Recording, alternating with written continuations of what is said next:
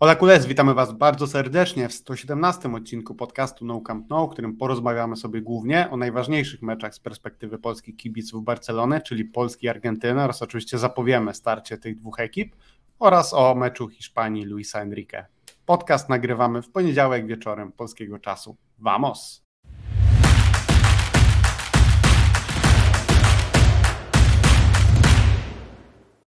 Ja się nazywam Adrian Białkowski, a ze mną jest jak zwykle Michał Gajdek. Cześć Michał. Cześć Adrian, cześć wszystkim. Oraz jest z nami gość specjalny, Jan Czerwonka. Cześć Janek. Cześć, witam Was, witam wszystkich. Janek dopiero co wrócił z Kataru. Byłeś na meczu Polska-Arabia, tak? Więc będziesz mógł nam trochę poopowiedzieć, poopowiadać jak to wyglądało tam na miejscu z perspektywy kibica. Bo zakładam, że nie byłeś wysłany tam przez żadne medium, tylko pojechałeś własnym kosztem, tak? Zgadza się, to był wyjazd wyłącznie kibicowski. Ten mecz z Arabią Saudyjską był jakby głównym punktem tego wyjazdu. Oprócz tego udało się jeszcze zobaczyć mecz Chorwacji z Kanadą. Także tak, wyjazd stricte kibicowski. To powiedz nam może od początku, skąd w ogóle bilety, skąd wziął na to pieniążki.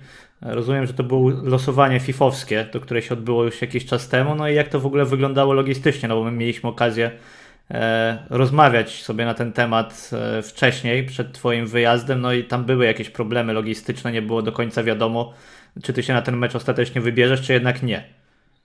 Hmm.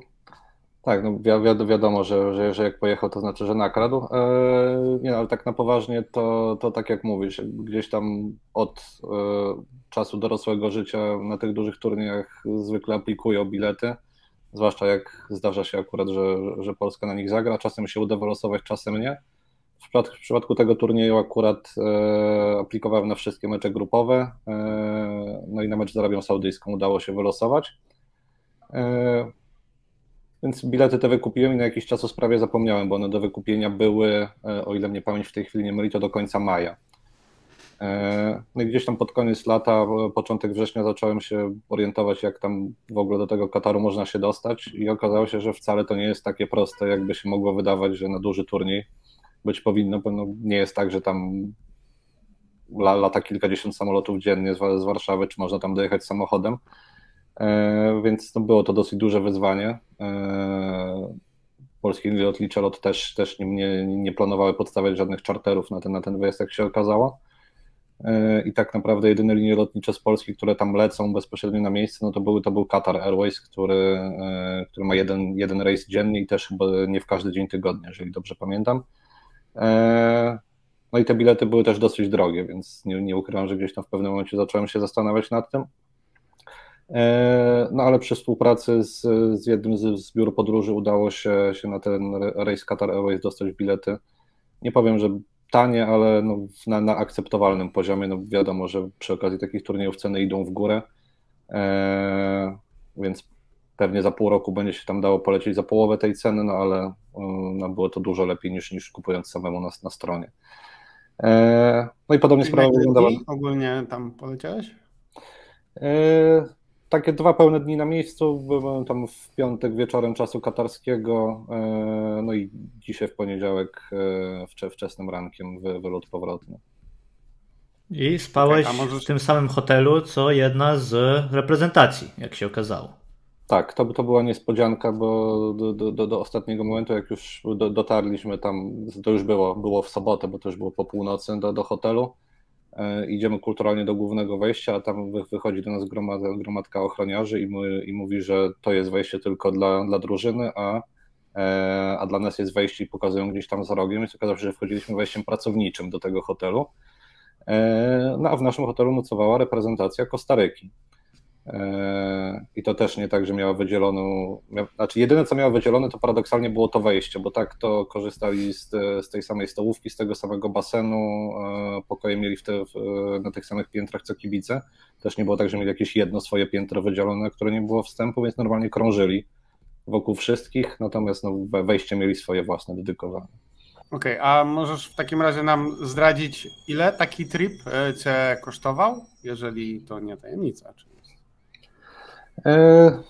No była to kwota pięciocyfrowa, ale z jedynką z przodu do, spokojnie do zamknięcia. Licząc już bilety na mecze, które też wydaje mi się do najtańszych nie należały jak na taki turniej, bo pierwsza kategoria to była tam w okolicach dziewięćset złotych. Był bilet wstępu na mecze, no ale przy pierwszych podejściach wychodziło, że to będzie kwota znacznie przekraczająca dwadzieścia, więc ostatecznie i tak jestem zadowolony z tego, co, co, co udało się ugrać. No i jak atmosfera na miejscu, jak w ogóle to wygląda, nie tylko na samym stadionie, ale ogólnie, no bo byłeś jednak no, parę dni w tym Katarze, więc można to było poznać z perspektywy, no właśnie pytanie, czy można to było w ogóle poznać z takiej perspektywy bardziej realnej, czy, czy rzeczywiście wszystko jest gdzieś tam podgradzane, stoją nad tobą, jak próbujesz zrobić zdjęcie i tak dalej? Y- Nie, nad głową nie stoją, nawet wolontariusze w zasadzie, w zasadzie wszyscy, jak tylko widzieli, że ktoś robi zdjęcie, to, to podchodzili i pytali, czy, czy, czy w zrobieniu tego zdjęcia pomóc. No atmosferę tego turnieju da się tam poczuć, no to jednak no, nie jest to tak jak zazwyczaj rozdzielone po, po, po, po kilku czy kilkunastu miastach, tylko no, w jednym mieście, nie wiem dokładnie jak to powierzchniowo wygląda, no ale jest to powierzchnia porównywalna do Warszawy. Porównywalna z Londynem właściwie, z tą całą aglomeracją Londynu, bo widziałem dosłownie naniesione tak? to na, okay, na no mapę to, Londynu, więc to, tak to, to, naprawdę. To, to, to, Kto to był w Londynie, to wie, że jest to dosyć duże, ale generalnie jest to nadal jedno miasto. Więc... Okej, okay, no to trochę, to trochę większe niż, niż sprawiało wrażenie, bo no, tam jest no, kibice no, wszystkich tych trzydziestu dwóch reprezentacji zebrani w jednym miejscu. No i żeby gdziekolwiek się dostać na te stadiony, jadąc metrem trzeba było pojechać na jedną konkretną stację, która była węzłem przesiadkowym, jakby tam... No nawet jak, jak, jak przyjeżdżaliśmy gdzieś tam w pół do pierwszej, jechaliśmy do hotelu, przesiadaliśmy się na metro do hotelu, to, to przewarło się tam tłum kibiców w jedną i w drugą stronę i to niekoniecznie tych drużyn, które, które danego dnia grały. Eee, no więc no, nagromadzenie tam ludzi było, było, było olbrzymie. Eee, tak samo olbrzymia była ilość no, osób pracujących przy tym, wolontariuszy, policjantów, ochroniarzy, czy, czy ludzi wpychających, jak, jak najwięcej ludzi wejdzie do wagonów metra, no to szło w, w olbrzymiej ilości, bo w, w wielu miejscach wręcz nie były stawiane barierki fizyczne takie, jakie możemy znać, które kierunkowały, tylko po prostu stał łańcuch ludzi, którzy się trzymali za ręce i tym sposobem pilnowali, żeby, żeby ludzie szli tam, tam, gdzie mieli iść, więc była to no, przez cały czas, jakby w, w każdym miejscu w zasadzie to było, to było du- wielkie morze ludzi, no porównywalne, no. ze strefą kibica pod, pod Pałacem Kultury na naszym Małym, czy z jakimiś festiwalami muzycznymi. Okej, okay, a sam mecz, jak wrażenia ze stadionu, jak to wyglądało z twojej perspektywy? Nie wiem, czy oglądałeś sobie jakieś potem skróty pomeczowe, czy coś w tym rodzaju? Jak przeżyłeś te wielkie momenty reprezentacji Czesława Michniewicza, obroniony rzut karny, dobitkę, no i bramki? Właśnie za, za ten obroniony rzut karny to, to, to trochę sobie pluję w brodę, ponieważ bilety mieliśmy dokładnie za tą bramką, w pierwszym rzędzie za tą bramką, na, na której Wojtek miał swój wielki moment. Więc jak przyszliśmy na miejsce, to zastaliśmy tam grupkę czterech Polaków, którzy, którzy mieli bilety dwa w tym miejscu i dwa w troszkę innym, obiektywnie lepszym miejscu, no i zaproponowali nam na zamianę, więc, więc wzięliśmy, więc byłem przy tym polu, przy tym samym polu karnym, no ale z boku już, to jest gdzieś tam na wysokości punktu jedenastu metrów, no więc ujęcie do zdjęć czy, czy do filmików z tego karnego byłoby idealne w tym, w tym pierwotnym miejscu, no ale kto, kto, kto by o tym wiedział. Sam mecz, bardzo pozytywne wrażenie kibicowskie, bo ci Saudyjczycy, tak jak słuchało się ich w telewizji w meczu z Argentyną, to robili wrażenie, natomiast y, oni ten doping mieli taki bardzo reaktywny w tej swojej masie, czyli głównie odzywali się wtedy, kiedy my tam tą garstką, no nie wiem, dwa trzy tysiące Polaków może tam było łącznie na tym meczu góra, to, to dopiero wtedy reagowali, a w drugiej połowie naprawdę było cichutko, a po golu Roberta to, to zaczęli już chmarami wychodzić, mimo tego, że tam jeszcze dobrych piętnaście minut grania pewnie było, więc... Y, no niedużą wiarę w swoją drużynę wykazali. Natomiast sami, sami kibice bardzo, bardzo sympatyczni, bo i przed meczem w metrze zagadywali, życzyli powodzenia, pytali o opinię z meczu z Argentyną. Tak samo po spotkaniu nie było tam żadnej wrogości, żadnych złych emocji, tylko też, też zagadywali, jak nam się mecz podobał, co sądzimy o ich drużynie. To nie to, co na Twitterze, bo tam poszła taka narracja, widziałem z mnóstwa arabskich kon, że Polska to wrestling uprawiała, czy M M A i że to w ogóle tak, skandal tak. sędziowski i tak dalej. Tak, w, w, widziałem sporo tych tweetów, natomiast pod stadionem absolutnie nie. Wszyscy uśmiechnięci pozytywni. Udało mi się też udzielić wywiadu do jakiegoś saudyjskiego radia na temat tego meczu. I z kim się nie gadało, tak jedno pytanie, które powtarzali wszyscy, to, to co sądzimy o, o, o grze reprezentacji Arabii Saudyjskiej, także nie wiem, czy to, że kibice z Europy będą chwalić ich reprezentację, ma jakieś dodatkowe znaczenie, no ale obiektywnie myślę, że wypada, wypadało ich pochwalić też i za ten mecz z nami, no bo, bo, bo też się z dobrej strony pokazali. E, także bez, be, be, be, be, bez jakichkolwiek złych emocji spotkanie z Saudyjczykami naprawdę, naprawdę bardzo na plus. No tak obiektywnie to oni nie mają zbyt wielu takich momentów w historii swojego futbolu, żeby się czymś cieszyć i pochwalić przed innymi krajami przede wszystkim, bo przecież ta liga też ich jest bardzo zamknięta. No i wszyscy reprezentanci poprzedni... grają, grają w tej lidze, nie? nie, nie no właśnie, nie a poprzedni sukces no to był, jeżeli dobrze pamiętam, w dziewięćdziesiątym czwartym roku, kiedy wyszli z grupy, to... To mało kto to pamięta tak naprawdę.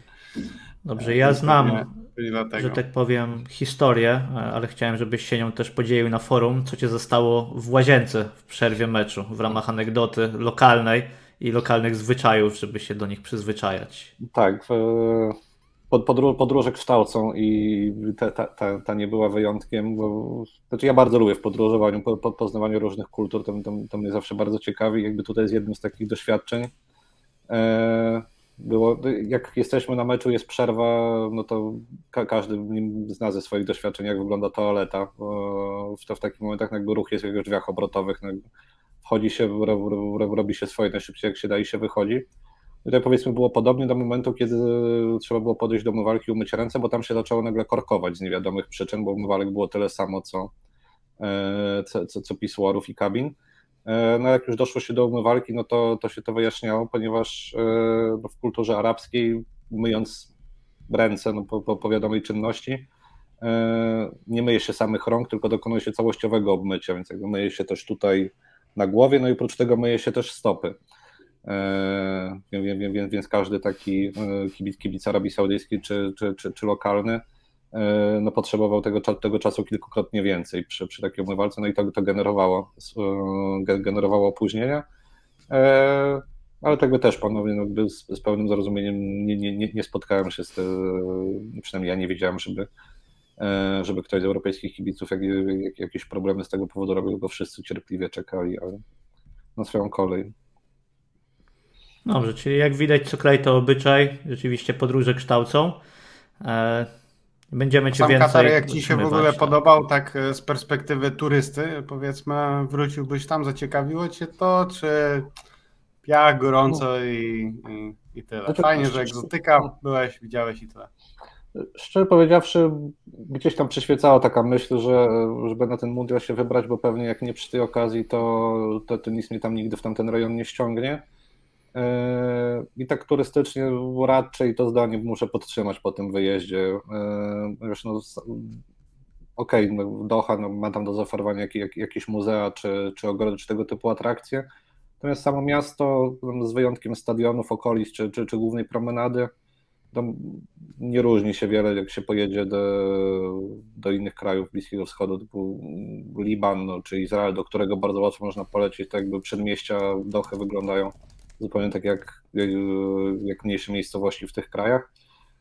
No więc jakby jest tam bardzo wyraźny ten podział na tę część reprezentatywną i tę, i tę część mieszkalną, gdzie jednak znakomita większość tej populacji mieszka, tak? No bo gdzieś tam około jednej szóstej, jednej siódmej mieszkańców Kataru to są rodowici Katarczycy.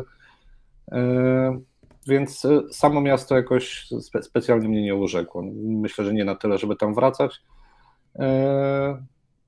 Natomiast no, przy okazji, jeżeli by były inne imprezy sportowe, nie wiem, jeżeli słuchają nas jacyś fani siatkówki, miałby tam być turniej siatkarski, no to, to, to, to myślę, że warto. No, mieszkańcy są bardzo otwarci, bardzo, bardzo pozytywnie nastawieni do, do przyjezdnych i, i, i dbają o to, żeby, żeby, żeby każdemu, każdemu tam u nich było dobrze. Jakieś te swoje lokalne zasady mają, tak, które wychodziły nawet na ostatniej prostej przed, przed mundialem, ale jeżeli się człowiek dostosuje do do tej zasady, które w ich, w ich domu pas, panują, to, to, to naprawdę można tam bardzo przyjemnie spędzić czas przy, przy okazji jakiegoś wydarzenia. Jasne. Dobrze. Ostatnie pytanie, bo też nie chcemy Cię trzymać. Dzisiaj wróciłeś, także na pewno jesteś wypompowany po tym wyjeździe. Ostatnie pytanie. Z Twojej perspektywy, jakie masz teraz przewidywania na, na następny mecz Polski? Bo to zawsze na żywo się inaczej odczuwa niż w telewizji, więc jak Ci się podobała ta reprezentacja, tak w kilku słowach? Podobała mi się zdecydowanie bardziej niż, niż w meczu z Meksykiem, ale to myślę, że jak wszystkim, bo zobaczyłem w końcu zręby tego, co myślę, że ta reprezentacja może pokazywać i zwłaszcza z przebiegu drugiej połowy byłem zadowolony. To jest coś, czego pewnie nie widać w telewizji, ale ta Arabia Saudyjska jest drużyną, użyję słowa, bardzo emocjonalną. Jak mieli to zero jeden i przez dziesięć, piętnaście, dwadzieścia minut po przerwie nie udawało im się wyrównać, no to widać, tam było coraz większą nerwowość i przeżywanie bardzo tego, co się działo na boisku. Jakby przy jakimś niecelnym strzale, no to, to, to bramkarz czy ostatni obrońcy to naprawdę padali na kolana i, i skrywali twarze w dłoniach. Widać było, że to dużo dla nich, jest to dla nich duże przeżycie, no a my w sposób no, dosyć wyrachowany wyczekaliśmy z tym jeden zero, podwyższyliśmy na dwa i to zamknęliśmy. Więc jeżeli podejdziemy znowu w ten sposób, że, że gdzieś ten pomysł będzie i będziemy mieli w sobie tą dyscyplinę i cierpliwość, która w tym drugim meczu była, to jestem nastawiony optymistycznie do, do tego meczu z Argentyną i no, liczę tam na jakiś bramkowy remis. Myślę, że na, na zero z tyłu może być e, ciężko zagrać, e, mimo tego, że ta Argentyna w tej póki co nie powaliła na tym turnieju, no ale, no, ale Messi widać, że e, przygotował formę, jakby no, jest, jest, jest bojowo nastawiony w tym turnieju. No, przeciwko drużynie, która ma Messiego, ciężko grać na zero z tyłu. Więc, więc, więc po cichu liczę tam na jakieś jeden do jednego i, i, i wyjście bez oglądania się na to, co się, co się w drugim meczu wydarzy. Wiele drużyn próbowało to zrobić i z różnymi skutkami, zazwyczaj słabymi. Dobrze, dzięki wielkie. Naszym gościem był Jan Czerwonka, który świeżo jest po e, powrocie z, z Kataru. Dzięki wielkie, że mimo wszystko mimo zmęczenia dałeś radę do nas e, wpaść. E, no i być może się usłyszymy następnym razem przy okazji jakiegoś innego turnieju. Także dzięki i idź odpoczywaj. Jasne, dzięki wielkie chłopaki, do usłyszenia. No dobrze, więc wiemy już mniej więcej, jak to wyglądało z perspektywy kibica tam na miejscu. Ja mam wrażenie, że bardzo się to wszystko pokrywa z tym, czego ja bym się spodziewał właśnie jako potencjalny kibic, który się ostatecznie tam nie wybrał.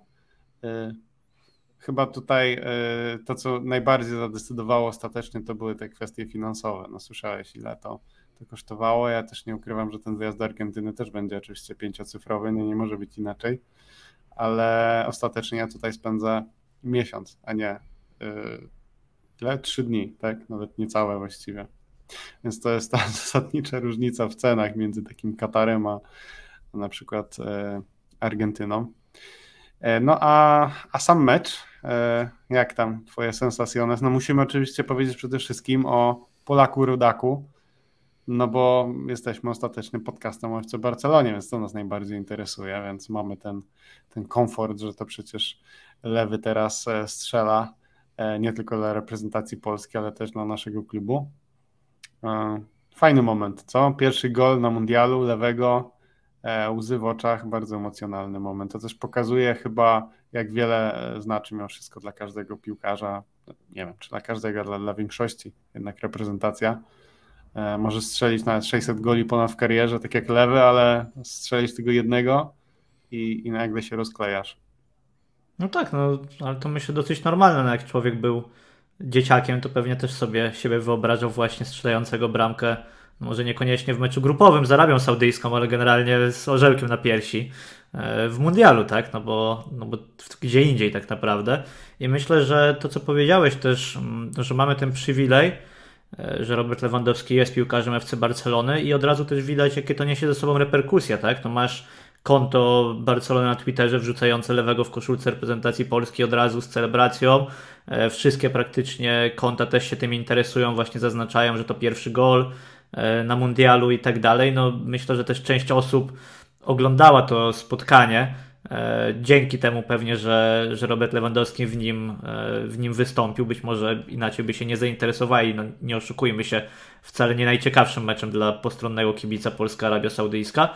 Więc myślę, że my też na tym zyskujemy, że po prostu mamy takiego ambasadora jak Robert Lewandowski po prostu i, i tyle. Tutaj myślę, że to jest rzeczywiście symbioza. Z jednej strony Barcelona zyskuje sporo w Polsce, mając Roberta Lewandowskiego, a z drugiej strony mam wrażenie, że i Polska zyskuje sporo właśnie w Barcelonie czy na świecie, bo ma Roberta Lewandowskiego.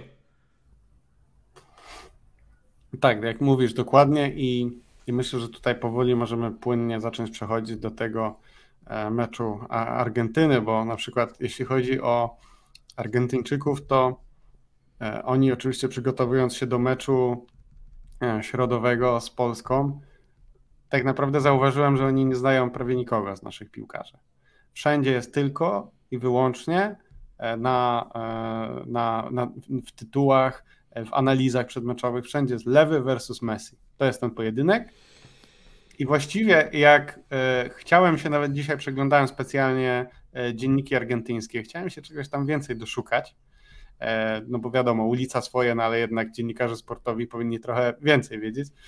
Nie za bardzo mam wrażenie, cały czas jest tylko właśnie e, Lewy i, i Messi, Lewy kontra Messi, Lewy czy Messi i tak dalej, który będzie lepszy, który będzie górą, a to też pokazuje no właśnie w jakich fajnych czasach nam się e, udało e, żyć. No i czy faktycznie tak będzie, czy to będzie pojedynek tych dwóch goleadorów, no to dowiemy się w środę. Michał, musimy chyba, jak mówią Anglicy czy tam Amerykanie, musimy zaadresować tego słonia w pokoju, czyli elephant in the room. Jak myślisz, ilu, jaki procent polskich kules będzie po raz pierwszy w środę kibicować przeciwko Leo Messiemu? Wiesz co? Nie, mam nadzieję, że wszyscy chyba. Tak mi się, tak mi się gdzieś wydaje. To znaczy, no, sytuacja w grupie ułożyła się tak, że jest możliwe teoretycznie, że wyjdą i Polska, i Argentyna, no ale najprawdopodobniej jednak może się okazać, że to jest bezpośredni pojedynek o awans. Ja też z tego względu mam taką, a nie inną koszulkę, bo z kolei reprezentacja Meksyku może tutaj pomóc trochę obu tym ekipom, no bo inaczej, jeżeli Arabia Saudyjska wygra swoje spotkanie, no to ona na pewno z grupy wyjdzie. I wtedy jest tylko pytanie, kto wyjdzie oprócz niej, czy to będzie Polska, czy to będzie Argentyna. Myślę, że nie ma wielu drużyn, którym byś kibicował, jeżeli stanie naprzeciwko nim Leo Messi. No jedną jest na pewno F C Barcelona, tak? No jeżeli by się stało tak, że Paris Saint-Germain na przykład by wróciło, no to myślę, że absolutnie nikt by żadnej wątpliwości nie miał i tak samo jest tutaj, no tak mi się jednak wydaje w przypadku reprezentacji Polski, no jednak w przypadku polskich kules wydaje mi się to dosyć oczywisty wybór, żeby, żeby wspierać reprezentację Polski, no ale oczywiście każdy, że tak powiem, może wspierać kogo chce, jak tam czuje i tak dalej. Nie, ale też wiesz, jest... Nawet nie chodzi o to, żeby, żeby kogoś tam oceniać, komu on będzie kibicował. Nie, nie, absolutnie nie. Bardziej chodzi o to, żeby pokazać, jak dziwna to jest sytuacja, no bo nam się to nigdy nie zdarzyło przez dwadzieścia lat kariery ponad. Zobacz, jakie to jest przewrotne. Polacy tam jechali z takim planem, że no przecież Argentyna swoje dwa mecze wygra, no bo Arabia, no to nie bójmy się powiedzieć, to są outsiderzy. To będzie luźno. No Meksyk to pewnie też sobie poradzą. No i będą mieli sześć punktów, wejdą w mecz z nami na pewnie jakimś tam rezerwowym składzie. No i może się wtedy będzie troszeczkę łatwiej, może się uda coś wyrwać. A co się okazuje, że tak naprawdę obydwie drużyny grają o coś i właściwie grają o wszystko, grają o awans. No i nie będzie tak łatwo. No i tak jak sobie popatrzysz z perspektywy kibica postronnego, no to jednak bycie... granie o wszystko przeciwko Argentynie, no to nie jest najbardziej pozytywna perspektywa. Natomiast, i tu możemy już przejść powoli do meczu Argentyny z Meksykiem, no ta drużyna Albicelestes nie... Nie, nie zachwyca, nie, nie, to nie, bardzo nie, nie delikatnie zachwyca, ale to wiesz co, no to, to właśnie, no nawet ona zupełnie nie, nie straszy. Jeżeli Arabia dała radę, jeżeli Meksyk dał radę, to myślę, że akurat Polacy nie powinni się niczego bać. Natomiast łatwo nie będzie. No i tutaj ten mecz Argentyny, nie oszukujmy się, no, pierwsza połowa no to była absolutnie beznadziejna. Ten, ta, ta pierwsza połowa, tam się nic nie działo, tam chyba był jeden strzał w światło bramki. No i oczywiście jak trwoga to do Leo, musiał zrobić swoje. Zajebista ta bramka była, co? Od razu, nie wiem, czy miałeś to skojarzenie z Wembley. Wembley, oczywiście. Oczywiście, taki niby farfocel, tylko, ale jednak ale... precyzyjny, idealnie przymierzone. No, szacun. Toni Kroos też trochę ostatnio słynie z takich bramek w ostatnich latach, zwłaszcza takie uderzenie niezbyt być może mocne, ale no, piekielnie precyzyjne i, i bramkarz nie ma tak naprawdę co zrobić. Tak, nawet sobie odpaliłem. No to zawsze jest dobra okazja, żeby sobie tą bramkę odpalić. Każdy pretekst jest dobry, ale jednak tam ten strzał był dużo silniejszy, a tutaj ja miałem wrażenie, że ona się, ona się turla, taki tak zwany szczur po ziemi, bardzo spokojny, i, a mimo wszystko wpadła do bramki. To Jan Oblak mówił o tym, że, że Messi cały czas skanuje ruch bramkarza, nawet jak stoi w miejscu i pozornie nic nie robi, to cały czas obserwuje, czy bramkarz się nie przesunie na przykład pół metra w złą stronę, metr w złą stronę, czy nie złapie go gdzieś na wykroku, i ostatecznie właśnie bardziej precyzja niż siła. Super, super bramka. No dobra, ale, ale to jest... Bo mówiłeś o tym, że gdzieś tam brakuje jakiejś takiej głębszej analizy, póki co przynajmniej w Argentynie tylko lewy kontra Messi, ale jak to wygląda, jeżeli chodzi o nastroje, to znaczy czy to jest lewy kontra Messi, ale wiadomo, że Messi wygra, czy Argentyńczycy gdzieś tam podchodzą do Polski z respektem? No jeżeli sobie spojrzymy na statystyki tego mundialu, to Polska jest jedną z trzech drużyn, które do tej pory nie straciła bramki na turnieju. Dwie pozostałe ekipy to jest Brazylia i Maroko, więc myślę, że dosyć zaskakująco.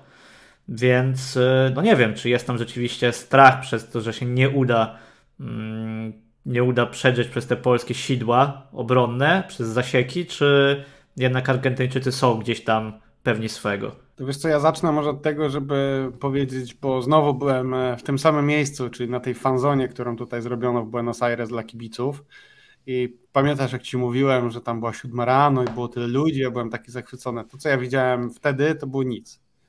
Teraz, jak mecz było o szesnastej w sobotę, teraz dopiero zobaczyłem, co to znaczy szaleństwo mundialowe i szaleństwo Argentyńczyków, bo ja nie umiem tego szacować, nie widziałem później um, żadnych danych na ten temat, no, ale no, tam było powyżej pięćdziesiąt tysięcy ludzi spokojnie. Zresztą to zobaczycie oczywiście wszystko na, na filmach i, i zdjęciach, które, które tutaj zrobiłem podczas tego meczu. Natomiast to, co jest najśmieszniejsze właśnie i bardzo się łączy z twoim pytaniem, to wiesz, świat jest mały i spotkałem dokładnie tych samych kibiców, których przed meczem z Arabią zapytałem o wynik. Tam ich, wiesz, nagrałem, nawet wrzuciłem to na Twittera, o ty, kawałeczek dosłownie, taki wycinek tego kibica, który mówi, że przed meczem z Arabią, że było cztery zero. I dosłownie idąc na fanzonę, patrzę, znowu ta sama parka. Podszedłem do nich, mówię, no ostatnim razem nie było tego cztery zero, jak będzie teraz? Teraz już nie chcieli, nie chcieli tego rezultatu konkretnego podawać, natomiast powiedzieli, że było dobre, że będzie dobrze. I, i to był motyw przewodni tego wszystkiego, co tutaj się działo w ogóle w mediach, nastrojach kibiców, bo z kim nie rozmawiałem, no to wszyscy mówi, nie, no damy radę, damy radę, wygramy, ale już nie byli tacy buńczuczni, nie? Tak jak przed meczem z Arabią Saudyjską to było, tak, oczywiście rozwalimy ich dwadzieścia do zera i zdobędziemy mundial, cały puchar wygramy, a teraz z Meksykiem było widać, że się boją. I słusznie, słusznie, no bo po takim meczu to ciężko się nie bać, kiedy przegrywasz z Arabią Saudyjską, więc to było dosyć śmieszne, ta ich zmiana w podejściu. Natomiast co do tego, co mówisz a propos Polski, to oni są troszeczkę kurtuazyjni w stosunku do mnie, no bo wiadomo, no wiedzą, że jestem z Polski, więc też trochę inaczej będą mówić, jasne, ale, ale jest jakiś tam respekt. To nie jest tak, że oni są super pewni, że, że znowu wrócili, bo wygrali z Meksykiem, to nagle jest hura euforia, nie, nie, nie. Te nastroje się zmieniły i oni jakby cały czas wierzą w swoją skalonetę, eskalonetę, przepraszam, po, po ich niemu, co mnie cały czas bardzo bawi, bo przecież mamy w Barcelonie mamy Chavineta, a tutaj jest Escaloneta i to jest dokładnie to samo e, znaczenie. No ale już tacy pewni siebie nie są i mam wrażenie, że jak pójdę tam w środę, bo pewnie znowu pójdę na fanzonę, to nadal będą niespokojni. No bo ale pójdziesz nie było w koszulce biało-czerwonej, czy białej, nie. czy czerwonej? Nie, nie, nie, nie, nie. To już rozmawialiśmy o tym, że ja nie jestem taki chojrak, nie, nie widzę takiej potrzeby, żeby... żeby nie chcesz zostać wiralem jak ten kolega z Indii w koszulce Arabii Saudyjskiej, co pod spodem miał koszulkę reprezentacji Polski, może coś takiego. Albo e, przypomina mi się e, taki typek, który miał koszulkę Barcelony i, i Realu, taką pół na pół, nie wiem czy kojarzysz, było takie to, to było, to było chyba najgorsze zagranie w historii kibicowskiej, w ogóle w historii jakiegokolwiek kibica, bo został zgodnie potępiony i przez Barcelończyków, i przez Madridistas. I myślę, że tutaj by było trochę tak samo. W każdym razie, wiesz co, zgadnij ilu kibiców w Meksyku widziałem na tej fanzonie, z tych kilkudziesięciu, tam nie wiem, pięćdziesięciu, sześćdziesięciu tysięcy, czy ilu ich tam było. Miałem pojęcie, pewnie kilkudziesięciu. Jednego. Okay. I jednego był z kolegą z Argentyny. No i wiesz, no... Oczywiście nie było żadnej tam jakiejś e, nienawiści w jego stosunku, no ale nie wiem, no ja bym się na pewno nie czuł komfortowo w takiej sytuacji, nie? Jeszcze akurat e, Meksyk ten mecz przegrał, a gdyby wygrał, e, przecież e, te dwa narody się nie lubią. No to, co się działo e, w social mediach, e, ta naparzanka między Meksykanami a Argentyńczykami, to ja... Powiem ci szczerze, ja, ja, ja się poryczałem ze śmiechu tam, widząc niektóre te memy, które oni sobie sami wrzucali i dziękowałem Bogu, że się nauczyłem tego hiszpańskiego na tyle, żeby te memy rozumieć, bo naprawdę by mnie bardzo dużo ominęło. Przez stężenie wybornego kontentu, tak. Rasizmu, ja, homofobii rasizmu, i naprawdę. Ksenofobii, zwykłej nienawiści, klasizmu, wszystko tam było po prostu. Nie widziałem czegoś takiego, szczerze mówiąc. I nawet teraz w Barcelonie Marta, moja żona, się spotkała z koleżanką właśnie, która przyleciała z Meksyku i tam ma chyba chłopaka, więc te związki z Meksykiem są dosyć silne i, i, i, i, i też mówiła, że tam się coś dziwnego dzieje teraz tam do miejscu w tym Meksyku, bo, bo tam się cały czas wyzywają w internecie i właściwie dlaczego? Ona się do piłce nie zna, więc dlaczego tak jest, nie? Więc to było dosyć ciekawe pod tym względem. No a jak będzie w środę, no to oczywiście zobaczymy, jakie masz przewidywania na ten mecz. Tylko szczerze, nie patriotycznie, szczerze. Obiektywnie, prosimy, panie redaktorze. Szczerze, myślę, że... Kurde, nie wiem. Powiem ci szczerze, że mam takie wrażenie, że na pewno się to nie skończy zero zero, to znaczy gra na zero zero to się skończy jakimś zero trzy. Natomiast nie wykluczałbym tego, że rzeczywiście uda się ten remis gdzieś tam wyciągnąć, na zasadzie jeden jeden czy dwa dwa powiedzmy. Ale no myślę, żeby było sporym jednak... Z zaskoczeniem, że jeżeli Argentyna nie da rady tego wyciągnąć, tak? No trzeba sobie to powiedzieć wprost, że, że Polska pewnie nie podchodzi do tego meczu nie tyle w roli faworyta, co w roli nawet właśnie faworyta do remisu, jeżeli tak to można ująć, tak? To, to myślę, że, że zdecydowanie bardziej obiektywnie prawdopodobnym rezultatem będzie jednak zwycięstwo Argentyny, no ale zobaczymy. Po pierwsze, to może w dalszym ciągu dać awans obu drużynom, tak jak już mówiliśmy, więc fajnie, gdyby się to tak skończyło.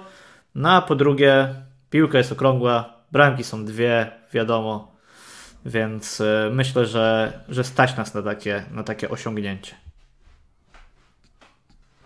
Słusznie mówisz, a także y, podoba mi się ta analiza, szczególnie to ostatnie zdanie. Y, ja y, też, wiesz co, naprawdę ciężko mi powiedzieć. No, myślę, że niestety, ale mimo wszystko Argentyna wygra ten mecz. Ale żebym był taki na sto procent przekonany, znaczy wiesz, to nie jest tak, że oni, oni są słabi, oni są w rozsypce, oni są w kryzysie, nie, bo to jest świetna drużyna, tylko cały czas, wiesz, oni nie mają tu, nie? jak mawiał klasyk. Więc jeżeli po tym meczu coś im przeskoczy i się odblokują, no to powinni nas roznieść no, kilkoma bramkami, no taka jest prawda. Jeżeli zagrają na tym swoim poziomie, przecież oni wygrali Copa America, wygrali Finalissima z, z Włochami, nie przegrali trzydziestu sześciu meczów. No teoretycznie, jeżeli zagrają na swoim poziomie, to nie będzie co zbierać, no ale mm, czy zagrają, to już jest inna sprawa, bo widać, że drugi mecz z rzędu i to takie znowu gadanie właśnie, że, że Messi, że zdjęta presja z niego, że znowu się potwierdziło, że to wcale tak nie jest i, i cały zespół jest e, zestresowany. Ten Aymar na, na ławce rezerwowych to tragicznie wręcz wyglądało, a z drugiej strony widzisz, to w ogóle jest, e, bo myślę, że analizujemy to właśnie pod takim kątem trochę, że okej, okay, Argentyna musi, Polska może, a z drugiej strony no też, jak sobie mówiliśmy o reakcji Roberta Lewandowskiego, to też było widać, że po nim mocno zeszło. To nie jest tak, że polska reprezentacja, myślę, nie odczuwa, nie wiem, czy to presja, to można tak to określić, bo presję to wiadomo ma pielęgniarka w szpitalu, ale tak już zupełnie na, na poważnie, wiesz, chodzi mi o to, że jednak jesteś w przeświadczeniu, że jesteś o krok od dokonania czegoś historycznego. Tak? No, żaden z piłkarzy reprezentacji Polski nie pamięta ostatniego momentu, kiedy Polska wyszła z grupy na, na Mistrzostwach Świata, więc... Ja, ale o czym my mówimy? Ja nie pamiętam takiego momentu. Ale są starsi piłkarze w tej I... kadrze, nawet niż ty chyba. Tak? No nie Jestem wiem, Artur Jędrzejczyk stary. na przykład. To nawet Musiałbyś sprawdzić, nie czy nie jesteś starszy. Zrobimy quiz, czy Adrian jest starszy od Artura Jędrzejczyka. To jest... tak. Odpowiedzi w piszcie w komentarzach. Ja, ja nie wiem, ja już chyba opowiadałem tę historię, jak w dziewięćdziesiątym ósmym roku w trakcie mundialu we Francji byłem akurat na wakacjach. W... Otóż odpowiedź brzmi nie, nie jest. Jest młodszy. Niestety. Także widzisz, jak stary jestem. Ale byłem na, na wakacjach w Chorwacji w dziewięćdziesiątym ósmym, kiedy oni szli po to swoje trzecie miejsce, jak ja im wtedy zazdrościłem, co tam się działo. Oni wtedy byli czarnym koniem, to nie było przecież tak, że ktoś przewidywał, że Chorwacja będzie trzecia na świecie. Więc tym bardziej to było zaskoczenie też nawet dla nich. Ja im tak zazdrościłem wtedy i mówię, Jezu, jakie to by było zajebiste, jakby kiedyś takie coś można było przeżyć w Polsce. No i here we are. To było w dziewięćdziesiątym ósmym roku, także łatwo policzyć ile lat temu, a mimo wszystko nawet, nawet z grupy nie wyszliśmy, co dopiero mówiąc o jakimś tam trzecim miejscu. No więc, Kiedy... więc o tym mówię, nie? Że wydaje mi się, że, że wiesz, że z jednej strony można mówić Argentyna musi, na nich jest presja i tak dalej, ale z drugiej strony okej, okay, Polska niby nie musi i chyba nikt nie będzie miał pretensji, jeżeli odpadniemy po tym, jak nie uda się utrzymać wyniku z Argentyną. Natomiast czy nie będzie tych pretensji po całym przebiegu fazy grupowej w kontekście tego meczu z Meksykiem właśnie, gdzie mówiło się, że trzeba było jednak wyjść odważniej, powalczyć o te trzy punkty i tak dalej, no to szczerze mówiąc nie wiem. Mam nadzieję, że nie będziemy się dowiadywać po prostu i, i tyle, ale to też nie sądzę, że jest właśnie tak, że tej presji nie będzie po stronie reprezentacji Polski, tam będzie zupełnie taki, taki luz, no to jest jednak mecz o, o wszystko, to jest mecz o awans, to jest mecz o przejście do historii absolutnej, to na pewno też będzie wiązać trochę nogi piłkarzy. I jeszcze a propos e, tych serii niefortunnych, e, to Meksyk też sobie wyrabia całkiem niezłą serię przeciwko Argentynie, bo to jest osiemnaście lat bez zwycięstwa. Także też można powiedzieć, że właściwie całe pokolenie już nie widziało, jak Meksyk wygrywa w jakimkolwiek meczu z Argentyną, a trochę ich było. E, więc e, no tutaj e, też, e, też jeszcze sobie poczekają. No, znowu im się nie, nie udało. I też ta frustracja chyba Meksykanów była dosyć e, duża, jeżeli nawet jakiś tam bokser mówi, że, że lepiej, żeby się e, Messi w jego e, otoczeniu nie pojawiał, bo, bo mu zrobi krzywdę, no to już naprawdę niektórym tam hamulce odpuszczają. No ale to już jest ich problem.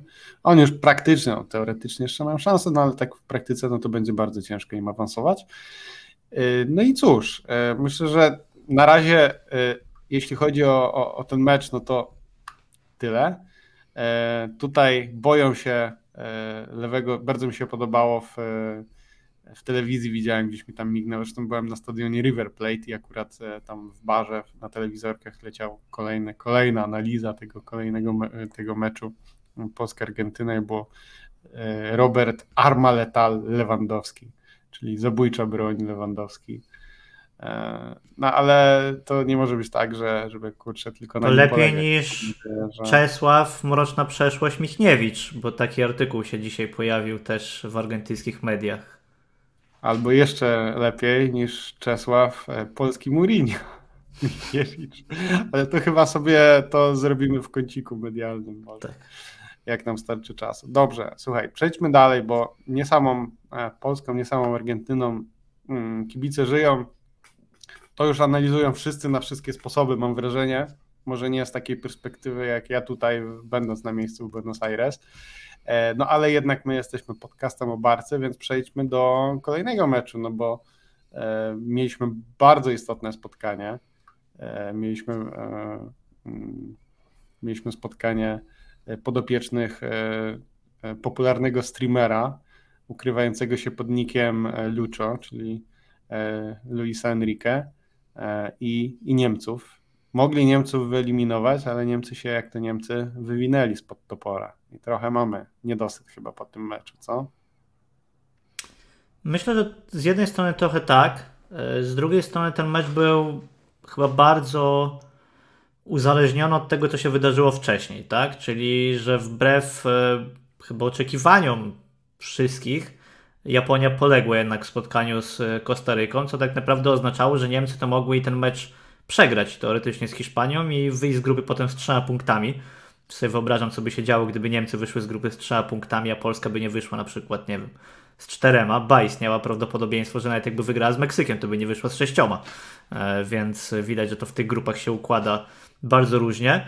Natomiast spotkanie było bardzo ciekawe pod względem taktycznym. Myślę, że są dwie drużyny, które na pewno nie mają takiej siły rażenia, takich indywidualności, zwłaszcza z przodu, jak Brazylia, jak Francja, które to pokazały w tych dwóch pierwszych kolejkach, ale to być może są dwie takie bardziej zbalansowane, takie ustawione, że tak powiem lepiej, drużyny, które też mają gdzie indziej ten środek ciężkości, czyli niekoniecznie w samym ataku, tylko bardziej w środku pola i było widać tę bitwę taktyczną, one też mają świetnych trenerów, tak? No bo i Hansi Flick i streamer Luis Enrique to są świetni trenerzy po prostu i to widać, jak ten mecz wczoraj był taką taktyczną rzeczywiście bitwą. Ja sobie bardzo ostrzyłem zęby na ten mecz, no bo mówię, kurczę, tu wychodzi z jednej strony połowa Barcelony, z drugiej połowa Bayernu, no i ciekawiło mnie, jak to będzie wyglądać, czy te różnice rzeczywiście będą, wiesz, tak widoczne, jak były jednak widoczne w meczu, w meczach ostatnich, no nie trzeba nikomu przykony- przypominać Bayernu z Barceloną właśnie. Zwłaszcza biorąc pod uwagę, że ten środek pola wyszedł w całości barcelońskiej po stronie Bayernu z kolei był, czy, czy po stronie Bayernu wtedy, czy teraz po stronie reprezentacji Niemiec, no to tak naprawdę jest Gundogan, a reszta przodu, no to są, to są piłkarze Bayernu, tak? Na czele z Musialą. No i fajny był to pojedynek. Myślę, że trochę nierozstrzygnięty.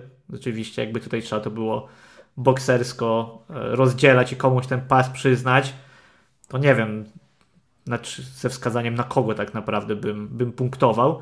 To jest taki czysty remis, rzeczywiście można, można powiedzieć, tak mi się wydaje po tym spotkaniu. Tak, ja też miałem takie wrażenie. No, Hiszpania zdecydowanie lepsza. W pierwszej części Niemcy poukładali się w drugiej i to, co mówiłeś właśnie a propos tego ustawienia taktycznego, Niemcy zagrali dość defensywnie. Oni mimo wszystko nie musieli, nie mieli noża na gardle i, i mogli sobie pozwolić na to, żeby, żeby próbować wygrać z Hiszpanią, ale w perspektywie mając tą Kostarykę, której pewnie nawrzucają sporo goli, mimo wszystko nawet właśnie ta porażka by ich nie eliminowała, ale no byłoby ciężko. Mecz sam mi się bardzo podobał, to znaczy no niby tylko dwie bramki, ale no ja jednak, kurczę, no dzisiaj mieliśmy nawet takie szalone spotkania, Bo, bo przecież od, od samego rana mieliśmy dwa naprawdę szalone spotkania, gdzie było w jednym meczu sześć, w drugim pięć goli i to są bardzo widowiskowe jednak oczywiście mecze i to się fajnie ogląda, super, natomiast ostatecznie wiesz, że to no te drużyny nie dojdą za daleko, no bo są źle poukładane i to są głównie bramki wynikające z błędów defensywnych, no a tu mieliśmy jednak właśnie i Hiszpanię i, i Niemcy, dwie drużyny, które grały z, z bardzo wysoką kulturą osobistą, tak bym to powiedział. aczkolwiek nie wszyscy grali dobrze, no to umówmy się, że na przykład Ferran tym razem zagrał jak to Ferran trochę z Barcelony.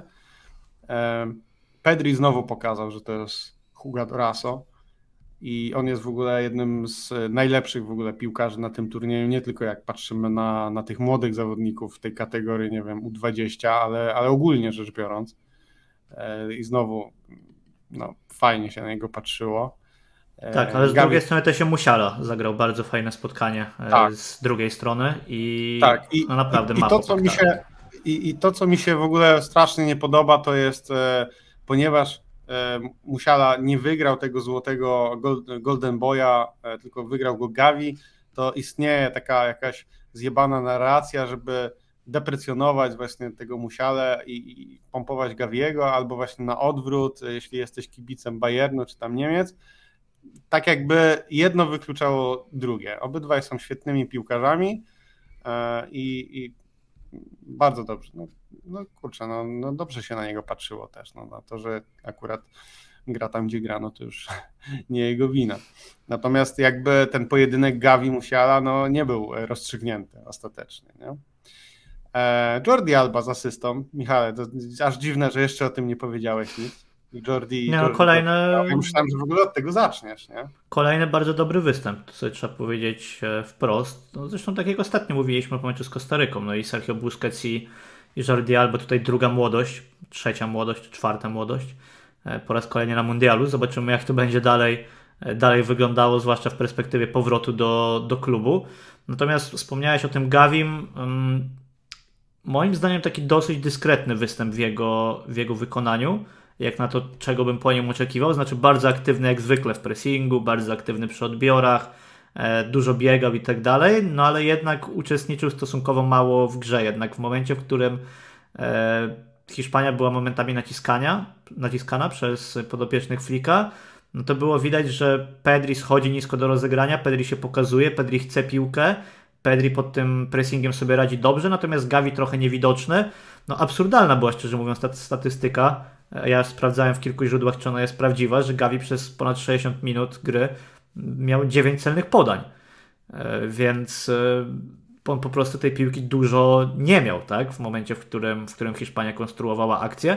I to był taki wyraźny trend. Wspomniałeś też o Ferranie. No Gavi był ustawiony bliżej prawej strony, podobnie jak Ferran, i oni właściwie we dwóch w tej grze praktycznie nie uczestniczyli, natomiast jak już ich Luis Enrique postanowił ściągnąć z boiska, to się okazało, że wszedł beznadziejny Koke i no, bezużyteczny w tym meczu też Nico Williams, więc diagnoza była dobra, natomiast lekarstwo niekoniecznie zadziałało. To jest trochę tak, że doceniasz to, co masz, dopiero jak to stracisz, i w momencie, jak przyszedł, zszedł Gavi i wszedł Koke, to dopiero wtedy się, się okazało. No, zdecydowanie z tymi, tak jak zawsze Lucho chwalimy, prawie zawsze, tak tym razem no, zdecydowanie te zmiany mu nie wyszły, bo też wpuszczenie Balde w takim momencie właśnie za Albę, jeszcze tam było dziesięć minut, ja myślałem, że on go wrzuci tak już bardziej jako zmianę taktyczną na ostatnie kilka minut, a tutaj wrzucił jednak chłopaka w naprawdę kluczowym momencie, kiedy ci Niemcy cisnęli.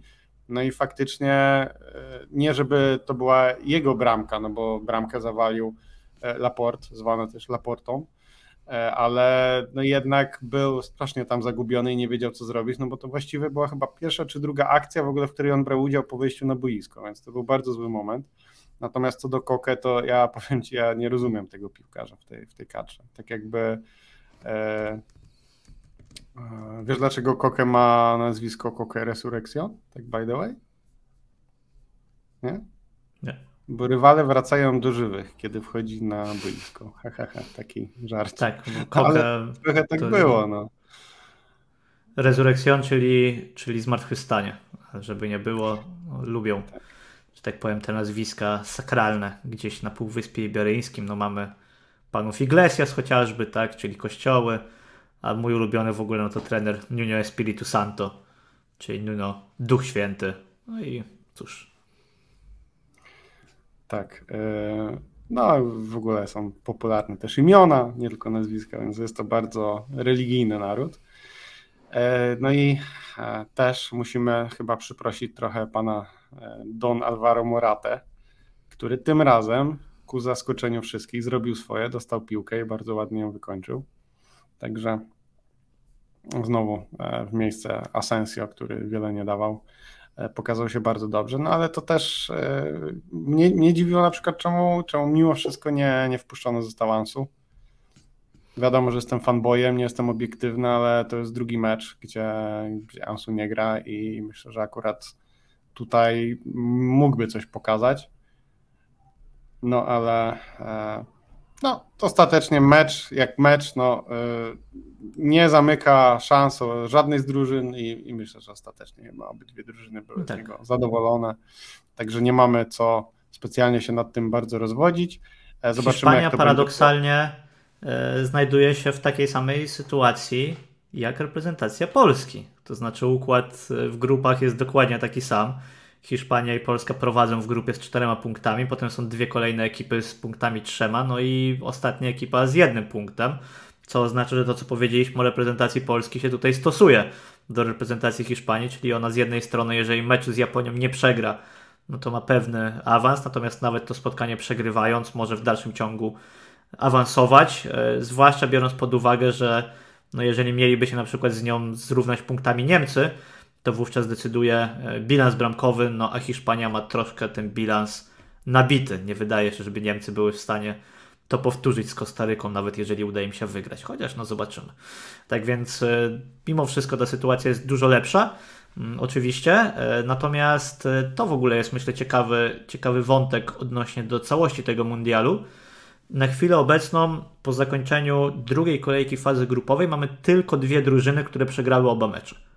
Tak, z trzydziestu dwóch drużyn tylko dwie drużyny przegrały oba mecze. Jedna z nich no, to jest Katar, czego się gdzieś tam można było pewnie spodziewać, a drugą drużyną jest Kanada, która no, pozostawiła pozytywne wrażenia, ale jedzie do domu. No i mamy trzy drużyny z kompletem punktów i są to Portugalia, Brazylia i Francja, czyli tak szczerze mówiąc dla mnie to takie top trzy, którego bym nie chciał widzieć na e, szczycie mundialu, tak więc idealnie się to póki co układa. Zobaczymy, jak dalej, jak dalej będzie to szło. O tym, że są drużyny, które nie straciły bramki, czyli Polska, Brazylia i Maroko, też już mówiłem. No ale ogólnie bardzo nam się ten mundial wyrównuje, tak? Nie wiem, czy to dlatego rzeczywiście, że mamy po prostu środek sezonu, być może ci piłkarze no, też niekoniecznie są przygotowani do tych występów reprezentacyjnych, czy po prostu dlatego, że to się zaciera, no bo siłą rzeczy widzisz tych samych piłkarzy w różnych klubach europejskich już, no, z wyjątkiem takich kadr właśnie jak Arabia Saudyjska, na przykład, które są zbudowane jako piłkarzy grających w ligach lokalnych, no to w większości tak naprawdę piłkarze zmienili koszulki z klubowych na reprezentacyjne, no i mierzą się tutaj ze sobą, zmieniamy szyld i jedziemy dalej, tak, więc te różnice widać, że są, że są rzeczywiście coraz mniejsze. Myślę, że to jest całkiem fajne, że no, czy już mamy podsumowując, tak naprawdę... nie ma słabych drużyn, no to co dokładnie, Polska na świecie nie ma już... mówi od lat i widzisz, dokładnie. No ale widzisz, no jeżeli mamy, mamy taką sytuację, że po dwóch kolejkach, no my jesteśmy przyzwyczajeni, przecież doskonale o tym wiemy, że po dwóch kolejkach może być już dawno wyeliminowana sytuacja w grupie, może być już zupełnie jasna, a tak naprawdę się okazuje, że po dwóch kolejkach masz tylko dwie drużyny, które już na pewno odpadły i trzy drużyny, które na pewno awansowały, tak, a o wszystkie pozostałe miejsca będzie się toczyć walka, niekiedy w spotkaniach bezpośrednich, czy najczęściej w spotkaniach bezpośrednich wręcz, więc będzie to bardzo ciekawe. Jeszcze tak z kronikarskiego obowiązku, grupa Polski i Argentyny łączy się z grupą, w której jest Francja, Australia, Dania i Tunezja. No, Francja już praktycznie na pewno tę grupę wygrała, myślę, że można tak powiedzieć, chociaż matematycznie jeszcze nie. A o drugie miejsce w tej grupie będzie walczyć Australia z Danią. I to Australii wystarczy prawdopodobnie remis do zajęcia tego drugiego miejsca. To znaczy wtedy na pewno będzie przez Duńczykami. Więc myślę, że no jest o co walczyć w kontekście tego meczu Polski z Argentyną też, czyli o pierwsze miejsce w grupie, tak, bo, bo jednak jest pewna różnica, czy w jednej ósmej się spotkasz z reprezentacją Francji, czy będzie tam czekać Australia, Dania, czy, czy Tunezja. A minimalna. A minimalna. Niewielka, różnica. Ale jest. Niewielka, jest jakaś tam różnica, ale... Ale, no, a plusem jest to, nie. że będzie to już wiadomo od razu, bo mimo, że my jesteśmy w grupie C, a grupa francuska to jest grupa D, to ta grupa gra wcześniej, czyli w środę o szesnastej polskiego czasu, a grupa polska gra w środę o dwudziestej. W ogóle tak sobie myślę, to już kończąc, że fajnie się ułożyły te mecze reprezentacji Polski w kontekście tych pór, że okej, okay, graliśmy jeden mecz o czternastej, ale on był w weekend, A tak to siedemnasta dwadzieścia, żadnych spotkań o jedenastej, jakichś tam logistycznych problemów i tak dalej. Rzeczywiście można sobie spokojnie po pracy już ten mecz obejrzeć. Ja Ci powiem szczerze, że ja gdzieś się staram te wszystkie mecze oglądać w jakiejś formie, tak? No bo to czasami są, nie wiem, słuchanie bardziej tego meczu, czasami rzucanie okiem na ekran, czasami w pełnym skupieniu oglądanie, jak akurat można sobie w pracy zrobić trochę luźniejszy dzień, ale zlewa się to wszystko. Ja się cieszę mimo wszystko, że cztery mecze dziennie to jest jednak przegięcie i, i fajnie, że jednak ich będzie troszkę mniej, bo naprawdę mam takie wrażenie, że te wszystkie mecze się tak w całość po prostu zlały. No i my jesteśmy już na półmetku mundialu tak właściwie. Mamy chyba trzydzieści dwa mecze za sobą z sześćdziesięciu czterech. trzydzieści dwa, tak, tak, tak. W każdej grupie po cztery, jest osiem grup. Dokładnie tak jak mówisz, matematyka bardzo precyzyjna. Ja również, to jest za dużo, to jest za dużo, ja, ja kocham piłkę zresztą, to chyba nie muszę Ci tego tłumaczyć, ale to jest za dużo, tym bardziej, że ja na każdy mecz, ja codziennie od tygodnia wstaję o siódmej rano, bo to jest minus cztery godziny, także codziennie o siódmej rano dzwoni budzik, ja idę zrobić sobie kawę, taki wiesz, w półśnie. Natomiast na szczęście zauważyłem, że te pierwsze mecze to są zawsze te takie najmniej ważne. Mimo wszystko tutaj e, tak to poukładano, żeby zawsze ten pierwszy mecz to był taki, że możesz go sobie odpuścić. No, no i dzisiaj jak ktoś tak zrobił, to mógł tylko żałować, bo był mecz trzy trzy, tak e, pasjonujący tak. Zwrot akcji, ładne bramki, więc... E, no cóż. Tak, no i właśnie też dlatego oglądasz te mecze, bo mówisz, ja codziennie miałem tak, mówię, o nie, jutro to tam gra, nie wiem, jakaś tam Kanada z jakąś tam, nie, nieważne, nie, i codziennie tak mówię, nie, ten to mecz to można odpuścić, nie, ten to na pewno nie, nie, teraz to się wyśpię, nie, po czym siódma rano e, dzwoni ten budzik i zamiast go patrzeć, dobra, no jednak szkoda trochę tego, to, to przegapić, a nuż się coś wydarzy, no i właśnie dzisiaj, w związku z tym dwa zajebiste mecze e, się trafiły. No ale ogólnie rzecz biorąc, no to oglądanie praktycznie osiem godzin dziennie piłki nożnej, jeszcze w takim w miarę skupieniu właśnie po to, żebyśmy mieli coś do powiedzenia z sensem na ten temat, żeby te najważniejsze reprezentacje obejrzeć, żeby sobie wyrobić jakieś zdanie, tak? To jest, to jest dużo. I, I no też trochę mi to jednak koliduje z tym moim życiem tutaj, bo jednak no, przyleciałem na drugi koniec świata też nie po to, żeby siedzieć i ciągle y, się gapić w ekran, bo to mogę robić akurat u siebie w, w Barcelonie, a nie, a nie tu, więc też się cieszę, że pod tym względem będę miał trochę więcej wolnego czasu. No ale, y, ale pewnie tak, tak mówię, a jutro jak, jak się obudzę o tej siódmej, y, bo pewnie już się tak przestawiłem biologicznie, to będzie, będzie brak trochę y, tego meczu porannego. Dobrze, przejdźmy do podsumowania, jak grali nasi, oczywiście w cudzysłowie, czyli bordowo-granatowi. Możemy zacząć od tego meczu, który dopiero się zakończył, czyli, znaczy dopiero no, z godzinę temu, czyli Portugalia, Urugwaj, gdzie żaden nasz nie zagrał, ale to jest akurat dobra wiadomość, bo my dopiero co w poprzednim odcinku rozmawialiśmy o tym, że że bardzo się obawiamy właśnie o, o Araujo, że będzie forsowany do gry, natomiast nie zagrał i to także powiedział John Laporta wprost, to powiedział na głos, że właśnie obawia się o to, że Araujo wróci do gry za wcześnie, no bo będzie potrzebny. No i Urugwaj przegrywa dwa zero z Portugalią, no i tutaj się okazuje, że dwa mecze mają jeden punkt i, i chyba, chyba w tym trzecim meczu coś mi się zdaje, że, że zagra. Takie mam, no to... taką mam. Jeżeli tylko jest w stanie, na jakichś tam nawet lekach, to pewnie zagra chociażby po to, żeby zaliczyć sobie ten występ, no bo w końcu po coś tam poleciał, nie, nie tylko... No wiesz, ale z drugiej strony problemem Urugwaju gdzieś nie jest to, co się dzieje w obronie. Ja wiem, że Ronald Araújo też ma walory ofensywne, natomiast no, Urugwaj przede wszystkim e, nie strzelił żadnej bramki no, na tym turnieju póki co, więc no. Jeżeli dalej ma to tak wyglądać, to rzeczywiście ciężko tutaj oczekiwać awansu. No, nie zależą już przede wszystkim też od siebie, bo przecież wystarczy, że reprezentacja Gany Portugalię pokona w tym ostatnim spotkaniu. No i, i tak naprawdę koniec mistrzostw. Nie, przepraszam, Portugalia już z Ganą grała. To teraz Urugwaj przecież będzie, będzie grał z Ganą. No więc wystarczy, że reprezentacja Korei tutaj będzie z Portugalią sobie dobrze radzić. No zobaczymy, jak to korespondencyjnie będzie, będzie wyglądać. Natomiast ja bym się jednak Araújo chyba na boisku nie spodziewał. Przynajmniej taką mam, tak. mam nadzieję, że właśnie dlatego, że nie jest to takie, no nie wiem, z jednej strony to jest być albo nie być, jest, no bo o tym mówimy, ale jakoś nie widzę, żeby ten problem reprezentacji Urugwaju miał się rozwiązać przez to, że nagle Ronald Araújo będzie w składzie. Więc mam nadzieję, że jednak tutaj i sam zawodnik, i, i trener Urugwaju no, nie wystawią, nie zdecydują się na to, żeby Ronald grał, jeżeli nie jest po prostu na to gotowy. No dobrze, to oby Twe słowa były prorocze, a idąc dalej tak znowu niechronologicznie, w meczu Brazylii nie zagrał Neymar, ale zagrał ponownie Rafinha i, i wydaje mi się, że zagrał chyba, i jeżeli to możliwe, jeszcze gorzej niż w tym pierwszym meczu. I tutaj bym się nie zdziwił, jakby już w trzecim nie wyszedł, bo znowu nie dał nic absolutnie. W tamtym chociaż miał jakąś sytuację. Czy tam powinien dać asystę jakieś... w tym spotkaniu, gdyby Vinícius wykorzystał jego podanie. Natomiast oprócz tego rzeczywiście występ nie najlepszy, trzeba sobie no tak. to powiedzieć po raz kolejny. Bardzo mało decydował się, takie mam wrażenie, na wchodzenie w pojedynki. Tak jakby coś tutaj rzeczywiście było sitting, że tak powiem, jakby nie miał tu.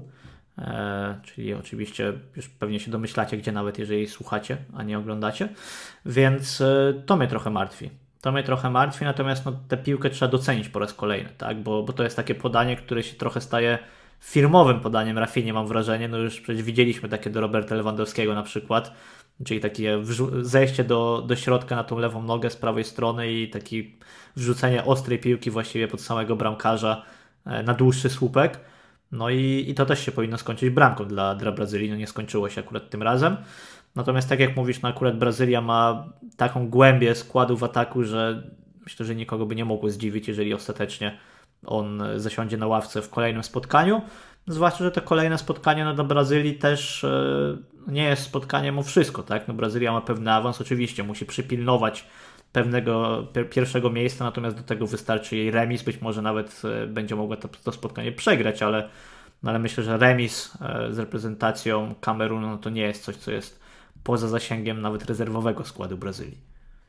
Ja myślę, że ten Kamerun, jeżeli tak będzie grał w obronie, jak grał w dzisiejszym meczu, no to naprawdę mogą się spodziewać worka goli, bo tam była naprawdę typowa afrykańska radość z gry, a nie jaka, jakakolwiek myśl taktyczna. Ale ponieważ Brazylia wygrała dwa mecze, to prawie na pewno zagra kto? Daniel Alves. To jest pozytywna historia tego, bo przecież my zapomnieliśmy, okej, okay, już nie jest piłkarzem Barcelony, ale przecież zawsze Daniego strasznie będziemy szanować. No i, i fajnie, że sobie zaliczy kolejny występ. E, chociażby właśnie taki w takim meczu o nic, a później może się okazać, że już e, w kolejnym meczu ani jednym na przykład nie zagra. Także pozdrawiamy Daniego, jeżeli słucha. E, kolejny e, nasz e, rodzynek, Franki. E, Franki, no mówiliśmy w poprzednim meczu, że no, zrobił to, co musiał zrobić, ale już z, z Ekwadorem tak dobrze mu nie poszło, bo w ogóle cała ta Holandia jest, jest słaba i nie wiem, ja tam widzę tą ciężką rękę Luisa van Hala, którego jakby no nigdy nie byłem wielkim fanem, powiem Ci, to jest dla mnie zawsze to był taki trochę, no nie trochę, ale, ale po prostu lepsza wersja Koemana, taki Ronald Koeman dwa zero. Obrażasz trochę pana Luisa.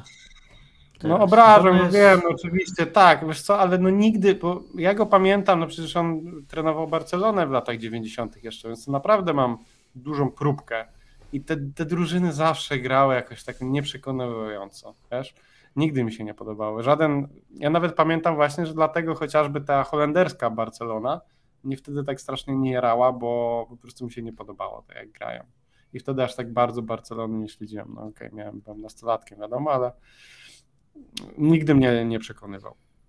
Ale to jest jakby tylko moja taka prywatna, e, prywatna sprawa. Okay. E, no, w każdym razie no Franki e, taki sobie, a, a Memphis zmieniany w przerwie i ja nawet nie zauważyłem, szczerze mówiąc, że on był na boisku. Fakt, oglądałem to gdzieś tam w barze jednym okiem, ale mm, no nie wygląda za dobrze. Dużo natomiast działo się w meczu w To powiem Francji, Ci tylko Danii. Tyle, że, że Memphis wszedł w przerwie, więc rzeczywiście nie obserwowałeś jego występu z uwagą. A co ja powiedziałem? Natomiast... Wszedł w przerwie? Tak, tak. Nie, wszedł. No, to się przejęzyczyłem. Nie, ale no, no naprawdę... Tak czy siak, ta połówka w jego wygląda, wykonaniu... Nie wygląda to...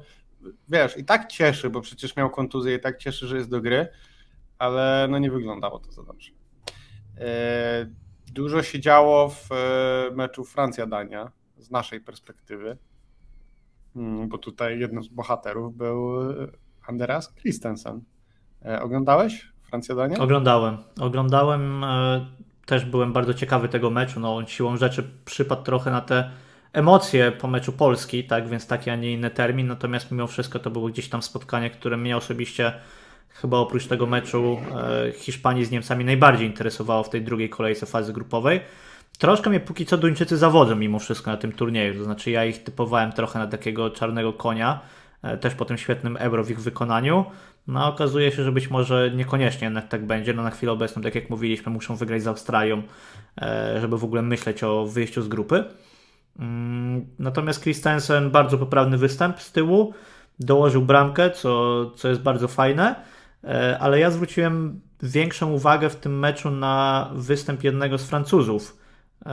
Ale zaraz, zaraz, ja się nie zgadzam akurat, że solidny z tyłu, bo akurat Mbappé przy pierwszej bramce nie upilnował. Co nie jest nie może upilnował. Jakimś wielkim zarzutem, bo to nie jest pierwszy obrońca, który Mbappé nie upilnował, natomiast no, trzeba mu jednak to oddać, że okej, okay, gola no strzelił tak. Z różnego, super, ale tam ten błąd popełnił, także wyrównał po prostu to, co zawalił przy pierwszej bramce. Proszę, no w sumie trochę, trochę rzeczywiście tak, natomiast jeżeli chodzi o tych Francuzów, to najmniej nie chcę mówić o Ousmane Dembélé, bo nie ma tutaj czegoś do, do opowiadania moim zdaniem. Te teorie właśnie, że to wiesz, poziom Mbappé i tak dalej, no to nie wiem, wystarczy sobie obejrzeć to spotkanie na przykład. Jak ja się strasznie cieszę, że nie musimy oglądać Mbappé co tydzień w La Liga, bo to byłby, podejrzewam, właśnie podobny obraz jak to, co obserwowaliśmy teraz na boisku. Natomiast świetny występ Koundé po prawej stronie. Bardzo dobrze wyglądała w ogóle jego współpraca z Dembélé, więc to też jest dosyć ciekawy wątek pod, pod względem barcelońskim, tak mi się wydaje. No i kurczę, no nie wiem, no tak naprawdę jedyny problem z Koundé na prawej stronie jest to, że Koundé podobno nie lubi grać na prawej stronie. Tak, tak więc nie wiem, nie mam nadzieję, na że jednak polubi. To jest polubi. Główny problem, że nie jest wtedy na to... środku. No kurczę. Ja wiem, że to już nie jest piłkarz Barcelony, ale... Griezmann zatęskniłeś z Antoine'em Griezmannem. Nigdy nie zatęsknię z Antoine'em Griezmannem. Nie będzie takiego scenariusza w historii. Nie, nie wydarzy się to nigdy, bo nigdy go nie lubiłem, nigdy go nie chciałem u nas. Ale trzeba mu przyznać, że on tam poza chyba Mbappé to jest najlepszy w tej drużynie. Nie wiem, z czego to dokładnie wynika, ale wygląda na bardzo żywego, tak bym powiedział. Także no, aż, aż dziwne. Aż, aż jestem w szoku, bo nie widziałem go w tak dobrej formie. No właściwie to nawet nie wiem od kiedy chyba.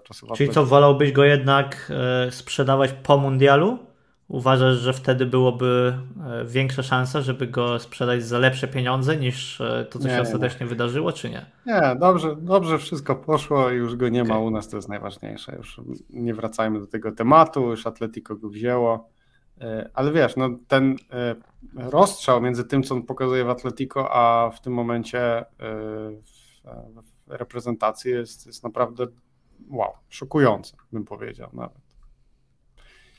No dobra, ja, wiesz co, nie wiem, czy kogoś jeszcze powinniśmy wymienić, bo to już są chyba... Nie. Wspomniałeś, że Ansu Fati nie grał, nie gra też Eric Garcia, póki co się nie podnosi z ławki rezerwowych, nie gra też Marc-André ter Stegen, natomiast tutaj to nie póki co, tylko po prostu, no wiadomo w jakiej roli on na te mistrzostwa pojechał. No i chyba rzeczywiście, rzeczywiście tyle, tak sobie jeszcze patrzę, no ostatnio mówiliśmy o, o występie Abde. Tym razem no, trener nie odważył się, żeby powtórzyć ten jego, ten jego występ i nie odważył się, żeby go na boisko e, wpuścić. No i ostatecznie się to dobrze dla Maroka skończyło. Trzeba sobie to powiedzieć, no bo Maroko wygrało spotkanie z Belgią pod nieobecność właśnie młodziana wypożyczonego do, do Osasuny z Barcelony. I na tym chyba tak naprawdę kończymy ten nasz przegląd. Podobno To, to dodatkowy wątek Xavi Hernandez oglądał w meczu Hiszpania-Niemcy Ilkaya Gündogana, który rzekomo miałby być przymierzany do, do Barcelony. No cóż. Wiesz co, on już był przymierzany. nie? Tego lata, pamiętasz, ale to jest jeden z tych zawodników, co nie, nie, nie, po prostu nie. Nie, nie, nie, nie, nie. Powiem ci tak, jak sobie porównałem nie, jego nie występ, jest zawod, nie, ale... i wiem, że to nie jest ta sama pozycja, natomiast jestem absolutnie przerażony po meczu Portugalii perspektywą tego, że Jorge Mendes próbuje intensywnie wcisnąć do Barcelony Rubena Nevesa. Nie, nie, nie. I jeszcze raz, nie. Po prostu jak słyszę jeszcze o kwocie rzędu sześćdziesiąt milionów euro na przykład, to nie, nóż się w kieszeni otwiera. Naprawdę. To jest prawda, natomiast też te plotki o Zubimendim też mnie nie, nie przekonują i nie napawają optymizmem. Natomiast yy, nie wiem, czy chcesz w ogóle o tym rozmawiać, natomiast podobno zmienia się znowu formuła yy, dźwigni, ale chyba zostawimy to na pomundialu, co? Bo znowu Tebas, Tebas, dźwignie finansowe i tak dalej. Myślę, że to jest nie, nie. chyba nie... Będzie w tym czas. Momencie jesteśmy, tak, jesteśmy w trybie mundialowym, cieszymy się piłką nożną. Jeszcze tylko taki bardzo króciutki kącik medialny, bo tutaj dwie ciekawe rzeczy, które się pojawiły w mediach. Znaczy... Pierwsza w meczu w mediach hiszpańskich, to znaczy podobno Gavi może zostać księciem Hiszpanii, ponieważ podobno ma romans z księżniczką Eleonorą. Ja tego w ogóle, tych spraw e, królewskich zupełnie nie śledzę. Mnie to tak strasznie nie interesuje, jak nie interesowała mnie rodzina królewska w Wielkiej Brytanii nigdy. I się dopiero dowiedziałem trochę, oglądając The Crown tam jednym okiem. Tak, o rodzinie hiszpańskiej też wiele nie wiem, natomiast dowiedziałem się dzisiaj właśnie, że jest ktoś taki jak księżniczka Leonora. I ona jest tam w Katarze i Gavi jej podpisywał koszulkę, no i podobno jest tam jakiś, jakiś romans, także na pewno będziemy coś śledzić. Słuchaj, to... żeby nie było, księżniczka, księżniczka, która jest następczynią tronu. Nie jest po prostu, wiesz, tam księżniczka. Czyli on mógł, może zostać wtedy królem nawet. Królem, to się ostatnio oglądałem w House of the Dragon, nie wiem jak się to po polsku nazywa, ale to jest chyba King Consort, czyli ten król, ale ten współtowarzysz królowej, ten kto jest królem, wiesz, mężem królowej, a nie, a nie po prostu królem, tak więc widzisz. Można, można. Okay. Kibicujemy, tak oczywiście. Mąż Elżbiety, Elżbiety drugiej.